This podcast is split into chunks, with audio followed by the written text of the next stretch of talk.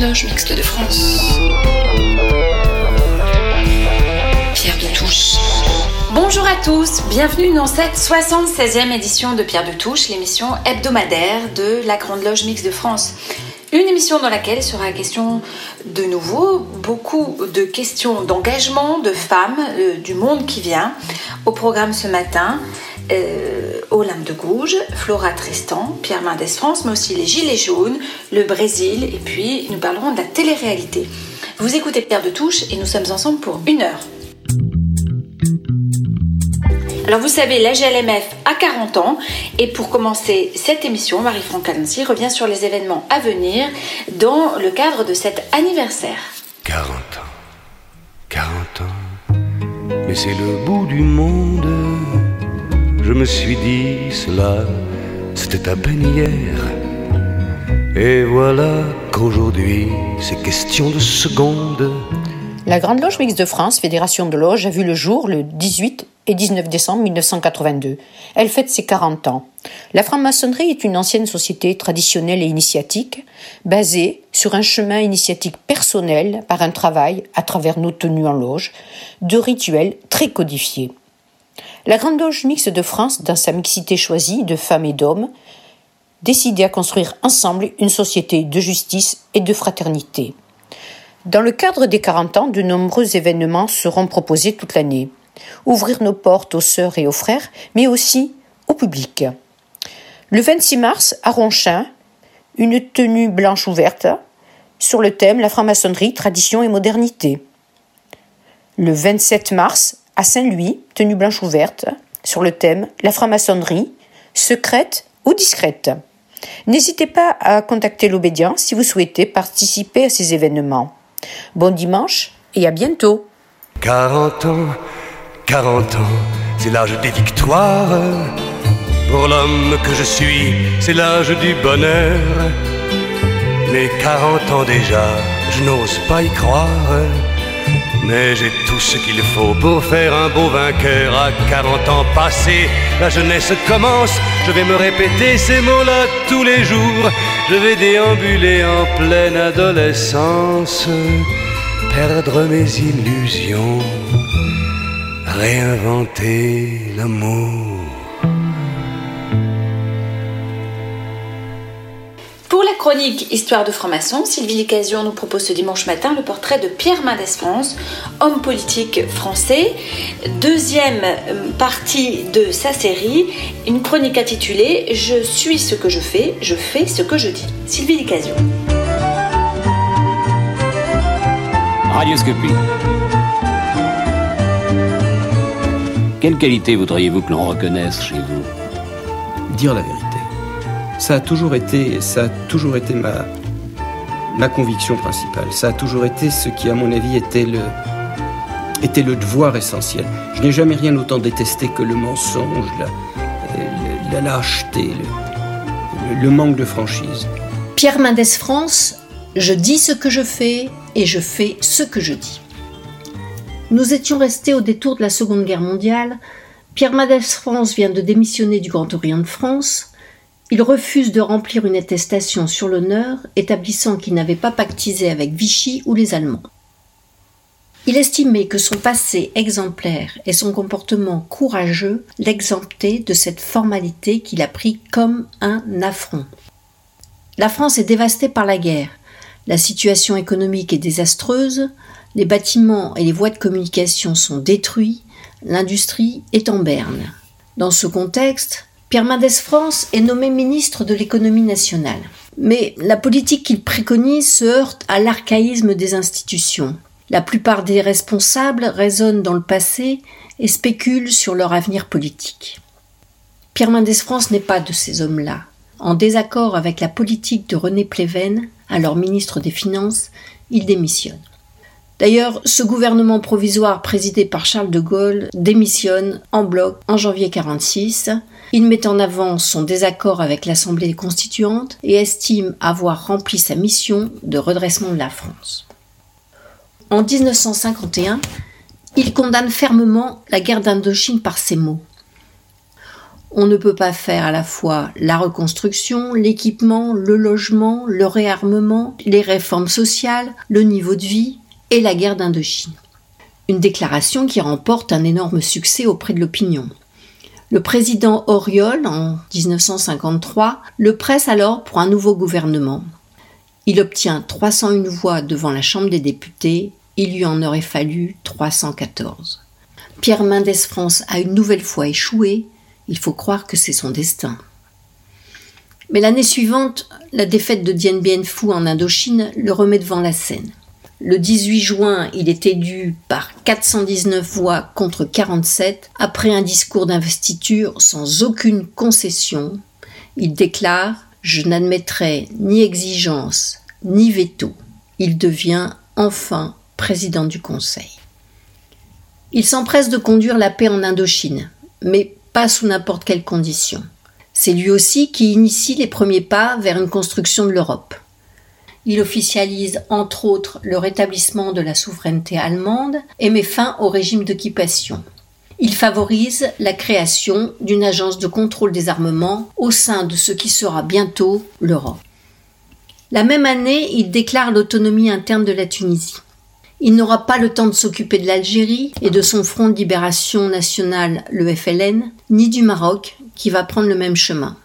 Car si Pierre Mendès France fait preuve d'une impressionnante efficacité, il réveille l'hostilité dans ses rangs politiques. Son gouvernement est renversé après seulement 232 jours. Alors pourquoi tant de haine? Tous ses amis reconnaissent que Pierre Mendès France était un homme loyal, qu'il respectait la parole donnée, qu'il était particulièrement efficace à gérer les dossiers brûlants, comme l'Indochine ou la Tunisie. Il n'a pas eu le temps de régler le problème de l'Algérie, dont il fait lui-même un terrible constat. Huit ans de guerre, un million de morts, une humiliation terrible, un malaise durable, la chute d'un régime en France, des Français d'Algérie bouleversés, exilés, déracinés. Pierre Mendès avait raison, de ce conflit la France en sort durablement marquée, et elle l'est encore. C'est très certainement son manque de compromission, sa rigueur intellectuelle, sa raideur politique, et peut-être aussi un petit excès de susceptibilité, qui ont conduit cet homme hors du commun à ne pouvoir aller au bout de son chemin. Sa démission de la franc-maçonnerie en est une fugace démonstration.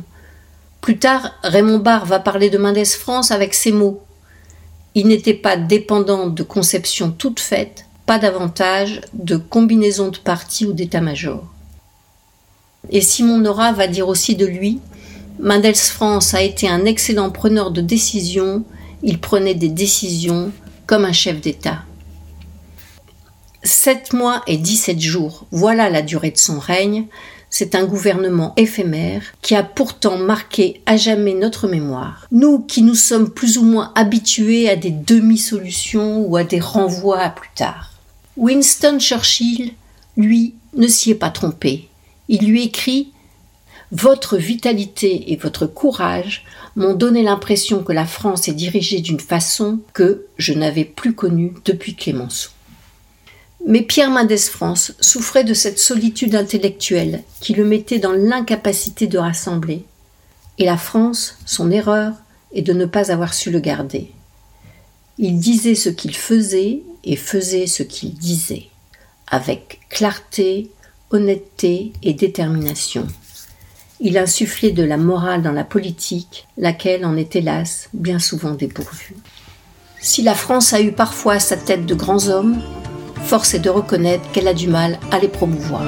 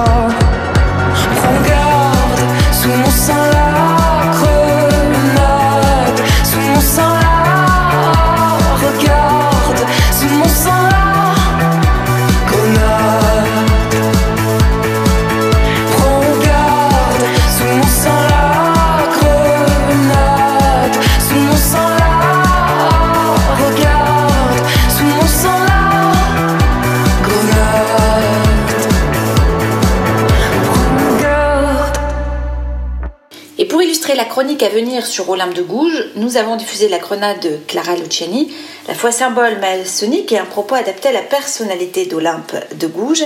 Pierre de Touche. En effet, Méphanoué Thomas a souhaité évoquer le parcours d'Olympe de Gouges, féministe, révolutionnaire, intellectuelle, dans une série qui s'intitule Une femme face à la tyrannie. En voici le troisième et dernier opus. Les précédentes chroniques sont disponibles en podcast. Bien, nous allons reprendre maintenant l'histoire d'Olympe de Gouges. Femme, réveille-toi. Le tocsin de la raison se fait entendre dans tout l'univers. Reconnais tes droits. Elle se rendit compte que l'Assemblée constituante n'avait rien ou presque rien fait pour les femmes. Olympe écrit Ce sexe, autrement méprisable et respecté, est devenu depuis la Révolution respectable et méprisé. Les Jacobins n'acceptaient pas les droits des femmes.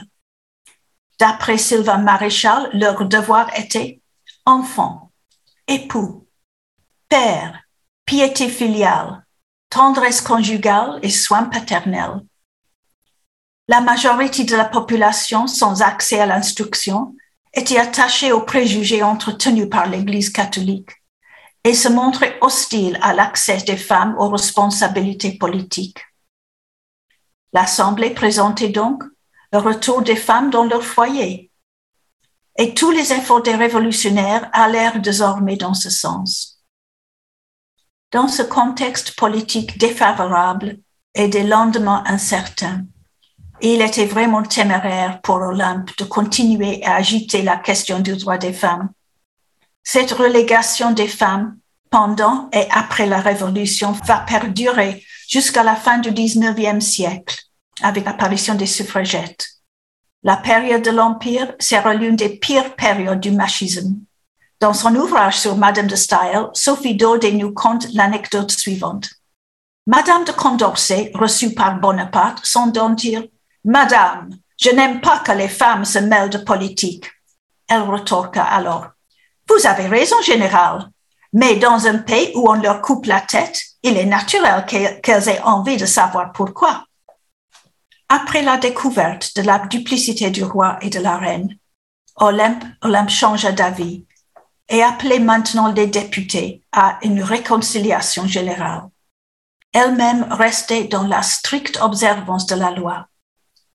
Elle détestait la violence elle fut bouleversée par les journées sanglantes quand furent tués entre autres la princesse de Lamballe et le duc de Brissac.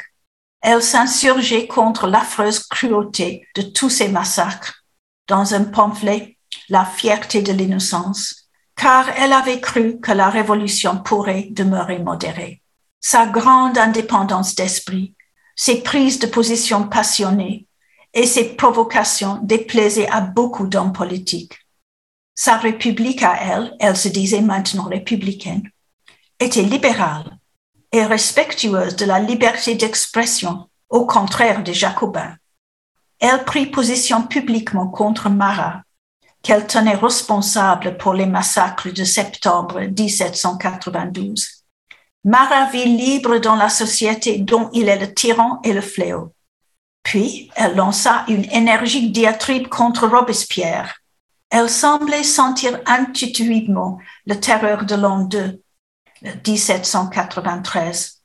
Elle ne connaissait pas de retenue et incapable de réfréner ses attaques frontales contre les hommes puissants, elle se désignait elle-même à la haine de leurs zélateurs. Rien ni personne autour d'elle semblait capable de la convaincre du danger qu'elle courait. En plaidant pour la clémence envers le roi, elle, elle attira une condamnation par la presse jacobine, déjà très remontée contre elle. Dans la rue, elle fut plusieurs fois harcelée, jusqu'au 20 juillet, quand elle fut arrêtée. Toutes ces lettres écrites du prison pour essayer de prévenir ses amis furent interceptées. Dans son testament politique, elle écrit J'ai tout prévu. Je sais que ma mort est inévitable. On l'a laissée croupir en prison sans soin pour un genou enflé à infecté, mais elle continuait à se battre. Les lettres écrites en prison sont éloquentes et émouvantes, mais elle ne se berçait guère d'illusions sur son sort. Et le 16 octobre, elle fut décapitée. Ses derniers mots furent Enfant de la patrie, vous vengerez ma mort. Cette femme remarquable, courageuse, impulsive et une sœur, fut malheureusement reniée par son fils unique. Elle travaille sans relâche pour le fait perfectionnement de la société. Elle mérite notre compréhension et notre admiration.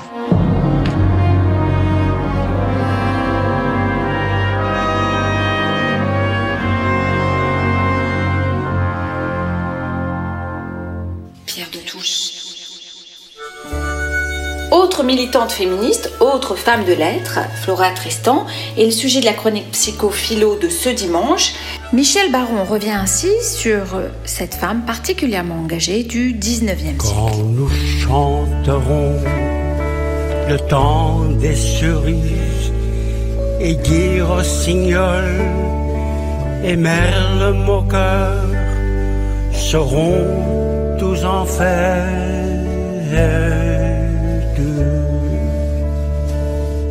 Bien le bonjour, Flora Tristan. Bien le bonjour. Quel plaisir de vous revoir. La dernière fois que nous vous avions rencontré, c'était dans les années 1968-1970. Vous étiez sur les barricades, sur les murs de la Sorbonne, dans les tracts, aux côtés de Marx, Trotsky, Mao, Guevara ou Ho Chi Minh. Étrange cohabitation. Et le mouvement de libération des femmes, le célèbre MLF, vous avez accroché dans la galerie des portraits de famille au même titre qu'Olympe de Gouges, Louise Michel ou, Alexandra Davinel. Une sorte de grand-mère du féminisme.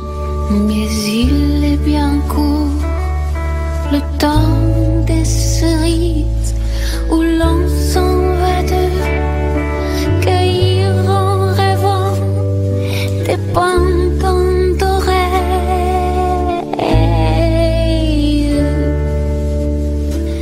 Mais le temps des cerises était terminé et nous respirions après le corsetage du puritanisme gaullien.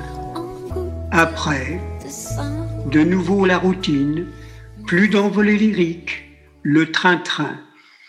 Et vous étiez reparti vers votre passé engagé et aventureux, là où ça tanguait un peu. Vous revoilà, chic. Vous réapparaissez dans une biographie qui vous est consacrée sous la plume de Brigitte Krulig, professeure des universités à Paris 10 Nanterre, spécialiste d'histoire des idées aux éditions Gallimard. Votre retour coïncide sans doute à une période d'incertitude politique. d'angoisse sociale, de nationalisme insupportable et de repli sur soi. Vous venez nous réveiller, vous qui n'avez cessé d'être dans l'action, jusqu'à votre disparition précoce d'une congestion cérébrale à Bordeaux, à 41 ans, au cours du célèbre Tour de France, durant lequel vous cherchiez à pousser les ouvriers à s'unir pour faire valoir leurs droits.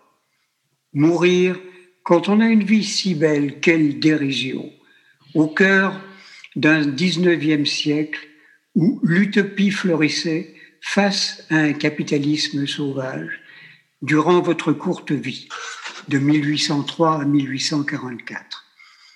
Je dois vous avouer que votre vie me fascine sur un plan particulier, celui du destin de ce qu'on appelait auparavant les bâtards et maintenant les enfants naturels, souvent issus de milieux sociaux très différents et qui se trouvent dans l'alternative permanente d'un choix qui les déchire. Nous ne citerons pour exemple que Jeanne d'Arc, Olympe de Gouges, Louise Michel, et du côté masculin, Aragon, poussé à la tactique du mentir vrai, comme il l'appelait, conséquence de sa bâtardise.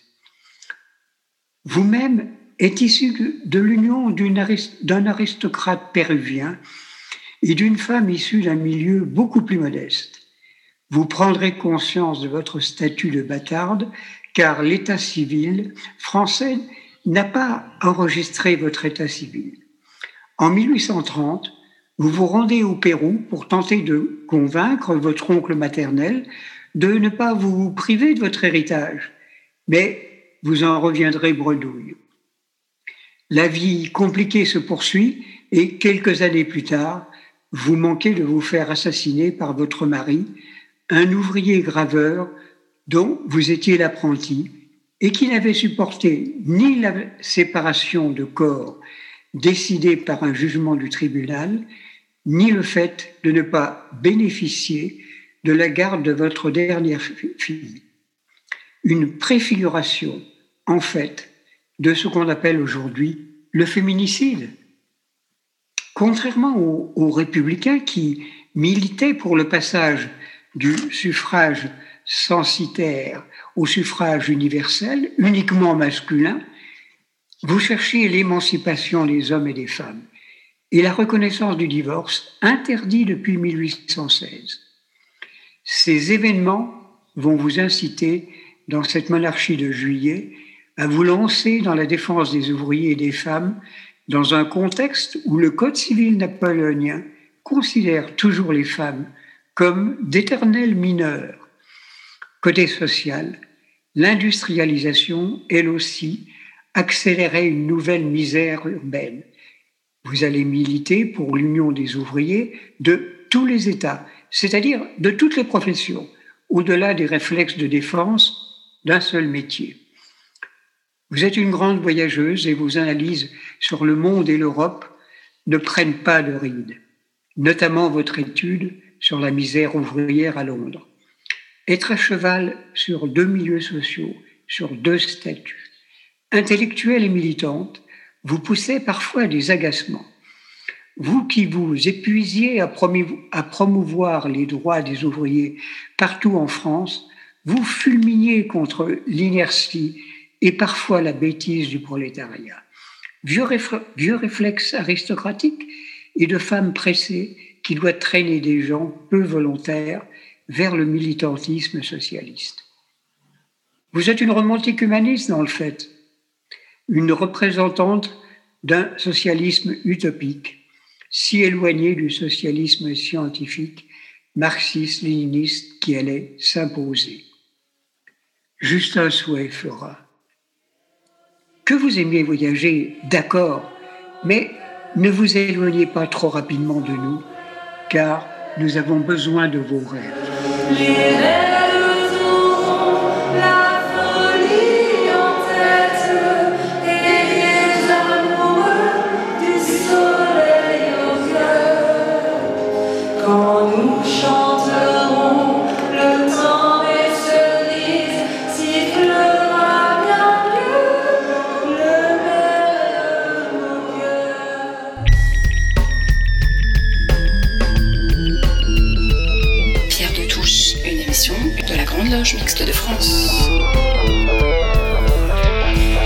Pierre de Touche. Alors toujours dans l'idée de la défense des valeurs de la République, dans le cadre de la série Le Monde qui vient, nous nous intéressons ce matin aux Gilets jaunes, la révolte des budgets contraints. C'est le titre du récent ouvrage du chercheur en sciences politiques et sociologie Pierre Blavier, qui à partir d'une longue analyse de terrain a mené une réflexion sur ce qui a conduit à la crise débutée en novembre 2018. Pierre Yana a souhaité donc revenir sur cette étude et euh, approfondir la réflexion. Il y a des moments où l'histoire, avec un grand H, vient heurter des bribes d'histoire partielles sans pour autant les rendre caduques. C'est bien le cas cette semaine avec l'invasion de l'Ukraine par la Russie. Toutefois, bien sûr, rien n'empêche d'évoquer d'autres réflexions sur le monde qui vient, sans perdre de vue le tragique de l'histoire qui se déroule, avec, pour la première fois depuis la Seconde Guerre mondiale, l'engagement direct d'une puissance nucléaire sur le sol de l'Europe. Cette rubrique, Le monde qui vient, comportera donc trois chapitres. Le premier, ce dimanche, avec l'ouvrage de Pierre Blavier, Les Gilets jaunes, paru aux presses universitaires de France. Le deuxième, avec l'ouvrage de Jérôme Fourquet et Laurent Casselli, La France sous nos yeux, au seuil, et le dernier épisode avec l'ouvrage de Jean-Marie Guéhenno, Le premier 21e siècle chez Flammarion, donc du plus proche au plus général. Ainsi, l'ouvrage de Pierre Blavier, Les Gilets jaunes, paru aux presses universitaires de France en 2021, se présente essentiellement comme un ouvrage de sociologie. Et cela est très bien, tant le phénomène a suscité de fantasmes et d'interprétations diverses, toutes aussi farfelues les unes que les autres, et moi-même, je m'y suis livré. La sociologie de Pierre Blavier est ici fondée sur des faits sociaux avérés, comme il dit, passés sous les radars, y compris d'ailleurs de la sociologie ainsi, la route, ses ronds-points, les savoir-faire populaires, le système D, voire les tensions budgétaires des familles, autant de phénomènes qui se situent aux franges de la société française, qu'ils ont pourtant contribué à déstabiliser pendant la première partie du quinquennat Macron. En ajoutant, dit Blavier, qu'aucun syndicat, aucun parti politique, aucun réseau associatif n'a eu vraiment la main mise sur le phénomène. Raison de plus pour l'étudier de près. Une première étape donc, la route et ses enjeux. L'enjeu clé de la mobilisation des Gilets jaunes a été, disent les acteurs du phénomène, d'abord la hausse du prix du carburant et son atteinte à la fiscalité des ménages. Cette mobilisation avait été préparée par une première autre mobilisation contre la réforme des 80 km heure sont alors concernés socialement les petits bourgeois de banlieue, avec tous les guillemets qu'on voudra, les ouvriers qualifiés de l'industrie, les agriculteurs, qui essentiellement vivent éloignés des centres-villes et doivent donc disposer de leur automobile pour aller travailler, avoir éventuellement des loisirs ou faire leurs courses, vivre tout simplement. Ils ressentent donc les deux moments, les 80 km heure et la hausse du carburant, comme des attaques frontales à leur mode de vie. Le précédent breton des bonnets rouges sous François Hollande leur donne des idées. Il s'agit essentiellement d'un mouvement spontané à visée tactique qui bloque l'activité économique par l'occupation des ronds-points.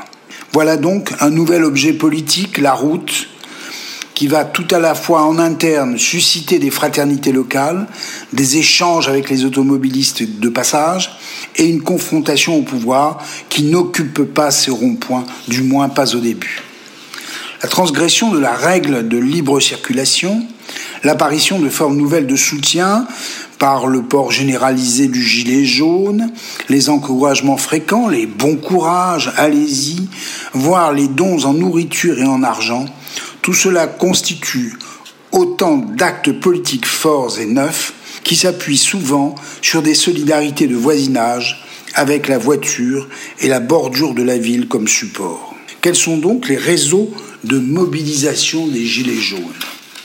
D'abord les syndiqués, mais pas les syndicats qui sont très critiqués. D'abord les syndiqués, puis aussi des voisins, avec un vrai brouillage des clivages idéologiques. On verra des gens d'extrême droite cohabiter sans problème avec des anarchistes. De plus, il y aura deux types de mobilisation des Gilets jaunes. D'une part, une forme de fraternisation liée à l'investissement d'un lieu peu hospitalier, à vrai dire, le rond-point, et d'autre part, une revendication de non-organisation, avec certes l'émergence de leaders locaux, mais aussi un usage limité de la parole publique et, au fond, un échec des convergences. En bref, un effritement de ce qui aurait pu passer pour une vraie mise en cause de l'État central. Après cette première étape qui décrit les causes et les modalités du mouvement, Pierre Blavier s'attaque à une deuxième étape, celle qui consiste à observer, via un ou deux cas, l'intérieur du fonctionnement d'une famille de gilets jaunes, pour rendre compte en vérité d'une organisation sociale peu observée par la sociologie, celle des budgets contraints, et comprendre ainsi le phénomène d'un point de vue objectif et subjectif. Ainsi, le mouvement apparaît ici comme une réaction à une offensive du gouvernement d'Édouard Philippe contre les budgets de famille, les conditions de vie et plus généralement le libéralisme. En tout cas, c'est ainsi que c'est vécu. La famille de Gilets jaunes, ainsi observée, souligne certes la stabilité professionnelle du chef de famille, du père, qui est un homme, mais la grande précarité sociale et salariale de sa femme et de son fils, qui lui vit encore chez ses parents. Pas d'études, pas de perspective professionnelle. Tout se concentre donc sur un budget stable et qui devient anxiogène dès lors qu'un poste, la voiture, est déstabilisé. Il y a certes des dépenses préengagées, une trajectoire immobilière ascendante, mais aussi des contraintes fiscales, doublées d'un sentiment d'injustice fiscale, peu de loisirs, des dépenses à limiter absolument ce qui oblige au recours au système D, à savoir le travail au noir et surtout des économies étroites sur le bois de chauffage, sur les petits travaux à la maison, autant de contraintes extrêmes, tendues, qui finissent par une mise en cause généralisée du libéralisme. Le système, dit-on, n'assume plus de gains suffisants pour vivre, mais il n'y a pas pour autant de débouchés politiques clairs. Pierre Blavier met ainsi en évidence ce qui passait sous les radars, disait-il, une mobilisation de franges de la population à l'écart des systèmes politiques, portée essentiellement par une crise majeure, celle des budgets contraints. À cela, on peut objecter que c'est regarder un mouvement social par le petit bout de la lorgnette. Peut-être.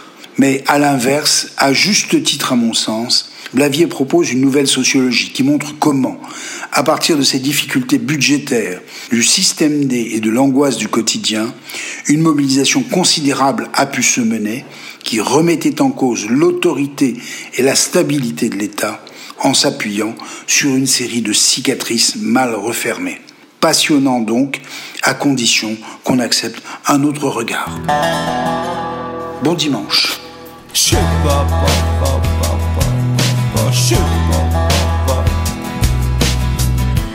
Un jour je t'aimerai moins, jusqu'au jour où je ne t'aimerai plus.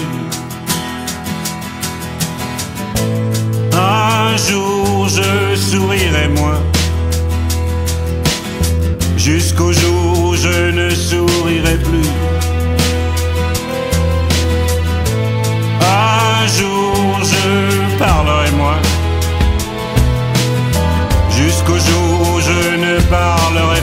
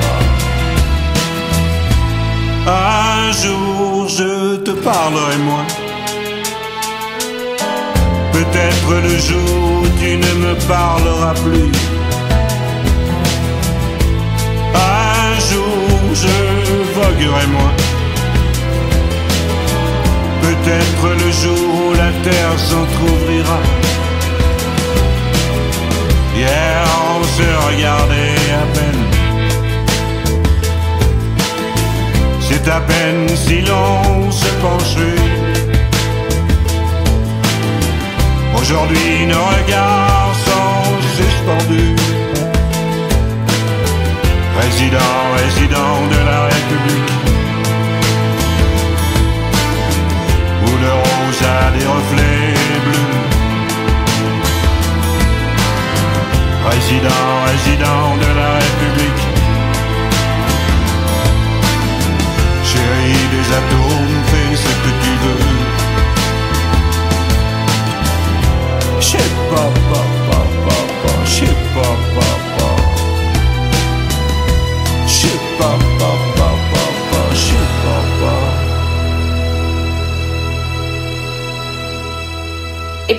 cette réflexion sur le monde qui vient, Résident de la République de Gaëtan Roussel et Alain Bachung.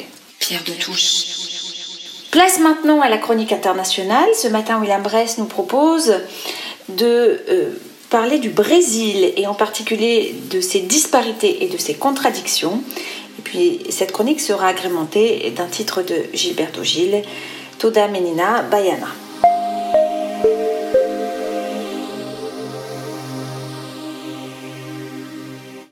Avec 8,5 millions de kilomètres carrés, le Brésil occupe plus de la moitié du territoire de l'Amérique du Sud. Sa surface est plus de 15 fois supérieure à celle de la France métropolitaine. On y recense plus de 215 millions de personnes. Plus de 8% de la population est analphabète et 3,3 millions de Brésiliens n'ont pas d'existence légale, c'est-à-dire qu'ils n'ont ni acte de naissance, ni carte d'identité et donc aucun accès au système de santé et d'éducation. À Sao Paulo, 12 millions d'habitants, la ville globale, considérée comme la plus accueillante pour la création d'entreprises et le développement des startups, le coût de la vie est élevé. Pour un 70 mètres carrés avec deux chambres et un salon, il faut prévoir 1500 euros de location par mois. À l'achat, il faut compter 3000 euros par mètre carré. À Rio de Janeiro, la cité merveilleuse, dominée par le Corcovado et son Christ rédempteur, 6 millions d'habitants pour la ville-centre, 13 millions d'habitants pour la métropole, on dénombre plus de 960 favelas, ces bidonvilles situés sur des terrains occupés illégalement et contrôlés souvent par les trafiquants de drogue. 1,4 million d'habitants vivent dans les favelas de Rio. Les classes populaires logent dans d'autres types d'habitats, comme les palafitas, les cabanons en bois sur les cours d'eau, ou les corticos, logements délabrés dans les quartiers patrimoniaux des centres historiques. Pour les seules favelas, le Brésil en recense plus de 6000 dans 323 villes du pays, pour un total de 11,5 millions d'habitants, soit 6% de la population totale du pays. Le Brésil abrite entre 10 et 20% de la biodiversité mondiale, c'est grâce à sa grande extension et sa situation dans la région tropicale de la planète. Dans ce pays, il existe six biomes différents, c'est-à-dire six unités écologiques de très vaste étendue, recouvrant une fraction d'une ou d'un plusieurs continents, caractérisés par un ensemble d'espèces végétales et animales qui lui sont spécifiques. Les champs, la forêt atlantique, les forêts fermées, le Panatal, le Caatinga et l'Amazonie. L'Amazonie comprend pour la plupart des forêts tropicales, mais présente également des forêts de montagne, des zones humides et des taches de taches. La forêt amazonienne est la plus grande forêt tropicale du monde, avec un territoire de 4,1 millions de kilomètres carrés. Le bois extrait est principalement consommé dans le pays et génère des bénéfices importants. L'industrie du bois emploie directement ou indirectement 3% de la population économiquement active de l'Amazonie. En même temps, la déforestation de l'Amazonie a entraîné la suppression de 20% de la superficie totale de la forêt entre 1970 et 2016 et a provoqué des dégâts écologiques irréparables. Des calculs prudents indiquent que 40% du bois extrait est illégal, provenant de terres publiques, de réserves indigènes, de zones protégées ou de propriétés déboisées au-dessus du maximum légal de 20%. Le Brésil est un des principaux pays avec des réserves minières dans le monde. Il occupe la première place mondiale dans les réserves de nobium et de tantalite, la deuxième place dans les réserves de kaolin et de graphique, la troisième place dans les réserves d'aluminium, de talc et de vermiculite, la quatrième place dans les réserves d'étain, de magnésie et de fer de magnésium. Le Brésil est aussi, depuis le XVIIIe siècle, un très ancien producteur d'or.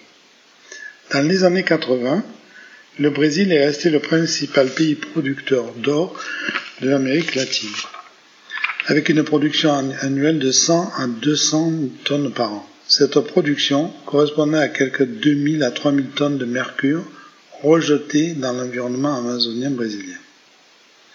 À l'heure actuelle, l'exploitation minière du Brésil est principalement consacrée dans l'extraction de fer. Aujourd'hui, les principales exportations minières du Brésil correspondent au fer, à l'or, au cuivre et au nobium. Au Brésil, les terres rares, les réserves de ces 17 métaux précieux, cérium, scandium, hydrium, lantane, néodyme, nécessaires à la fabrication des smartphones et tablettes atteignent plus de 20 millions de tonnes. Elles sont utilisées dans les écrans plats, les lampes économiques, les LED, les radars, les disques des ordinateurs, les ailettes des turboréacteurs, les pompes à chaleur, les installations de conditionnement d'air, les applications frigorifiques, les panneaux voltaïques, le polissage du verre, les moteurs électriques, les catalyseurs dans le raffinage de pétrole, l'industrie pétrochimique, les pots catalytiques et les véhicules à moteur. Additionnés avec les réserves de terres rares du Vietnam, les deux pays disposent d'un stock de terres rares égal à celui de la Chine, 44 millions de tonnes.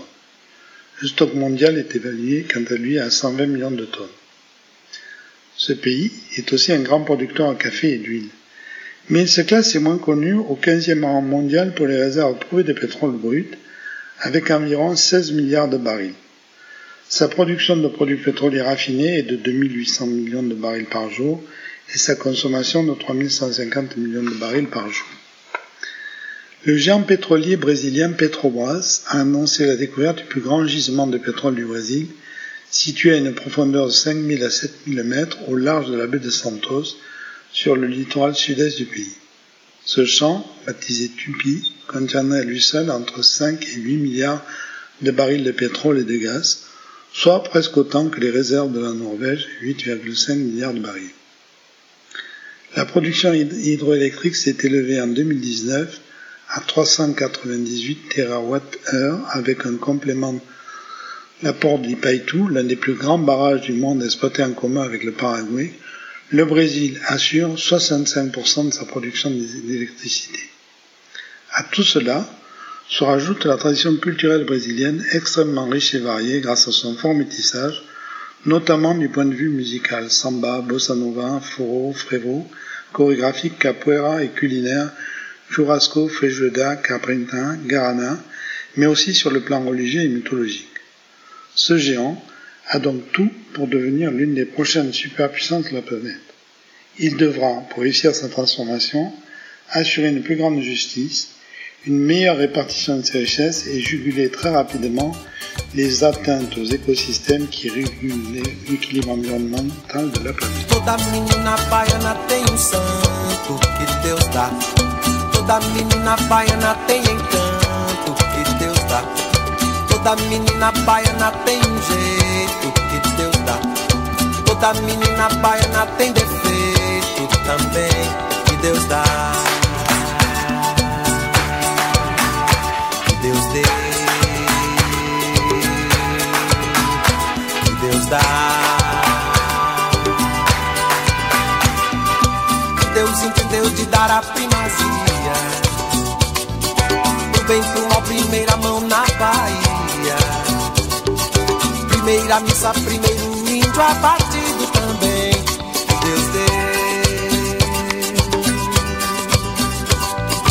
Que Deus entendeu de dar toda a magia. Do bem pro mal, primeiro chão na Bahia. Primeiro carnaval, primeiro pelourinho também Ah, ah, ah, ah. Que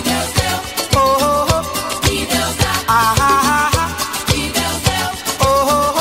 Que Deus dá. Ah, ah, ah, Ah, ah, ah. Que Deus dá.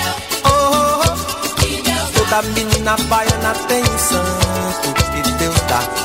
Toda menina baiana tem encanto que Deus dá. Toda menina baiana tem Toda menina baiana tem defeito também que Deus dá. Que Deus deu. Que Deus dá. Que Deus entendeu de dar a primazia. Vem com a primeira mão na Bahia. Primeira missa, primeiro abatido também. Deus deu. Deus entendeu de dar toda a magia. Do bem pro mal, primeiro chão na Bahia. Primeiro carnaval, primeiro pelourinho também. Deus deu.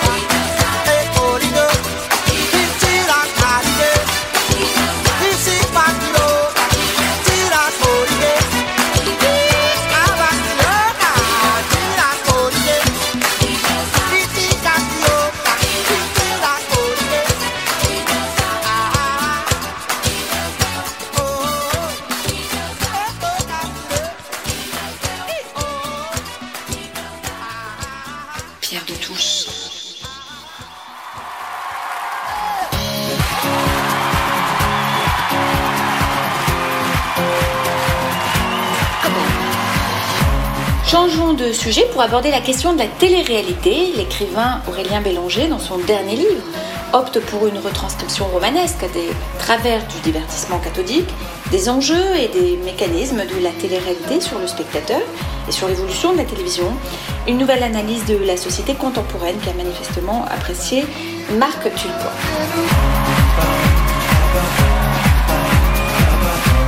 Une règle générale de toujours se méfier de la mention roman apposée sur les couvertures de certains livres. Télé-réalité d'Aurélien Bélanger, publié aux éditions Gallimard, en est le parfait exemple. Ce roman suit la vie de Sébastien Bitreau, petit comptable de génie que les paysages de la Drôme semblent satisfaire en dépit d'une fascination pour la télévision mettant en scène des personnages venus d'un autre monde, un monde parisien. Sa vie bascule lorsqu'il fait la rencontre d'un animateur de télévision qui décide de l'embaucher. D'abord comme comptable, puis comme assistant de production, Sébastien gravit les échelons et finit par devenir l'un des meilleurs producteurs du PAF. Ce producteur présente cependant la particularité de ne pas être un cynique comme les autres. Il n'est pas attiré par la seule odeur de l'audimat et de l'argent. Il veut faire de la télévision un art. Assez rapidement, le lecteur se rend compte que ce personnage de fiction n'est autre que le mystérieux Stéphane Courbit, plus puissant producteur de télévision venu de la Drôme, qui a réalisé ce coup de génie audiovisuel d'importer le concept de télé-réalité en France par la création de Loft Story, puis de Secret Story, et ainsi de suite.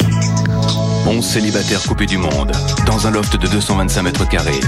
Filmé 24 heures sur 24 par 26 caméras et 50 micros. Au bout de 70 jours, il n'en restera plus que deux. Qui sera le couple idéal? C'est vous qui décidez. Le roman devient alors une formidable œuvre de psychanalyse. Comment ne pas se sentir responsable d'un mouvement que d'aucuns pourraient appeler la décadence, quand les millions s'accumulent par le simple fait d'enfermer de jeunes gens dans une maison? N'est-ce pas là ouvrir une boîte de Pandore, qui est par ailleurs le nom de la société de production fictive correspondant à Endemol, qui conduira la télévision telle qu'on la connaissait au sortir des années 90 à s'enfoncer dans un néant de plus en plus profond? La réponse réside paradoxalement dans la volonté acharnée du héros de faire de la télévision une forme d'art, avec cette phrase merveilleuse sur la décadence et le voyeurisme de la télé-réalité. Il comprit alors qu'il n'avait rien inventé, que tout cela existait depuis toujours et avait seulement un peu manqué de publicité. La décadence n'avait jamais été une période de l'histoire, mais un type de spectacle. un rapport à soi, une disposition de l'âme. Dans un loft de 225 mètres carrés, 24 heures sur 24, par 26 caméras et 50 micros. Dans 4 semaines, ils ne seront plus que deux et 50, micros. Qui sera le couple idéal? 24 heures sur 24, c'est vous qui décidez. Alors notre émission touche à sa fin. Merci à l'équipe de chroniqueurs de Pierre de Touche. Merci à Gilles Solière qui réalise et produit cette émission pour Radio Delta. Rejoignez-nous sur les réseaux sociaux, Twitter, Facebook, Instagram et YouTube. Nous nous quittons avec 969 Luftballons, célèbre titre de Nena, en écho à ce qui se passe en Ukraine actuellement. À dimanche prochain et bonne semaine à vous. Hast du etwas Zeit für mich? Singe ich ein Lied für dich von 99 Luftballons auf ihrem Weg zum Horizont? Denkst du vielleicht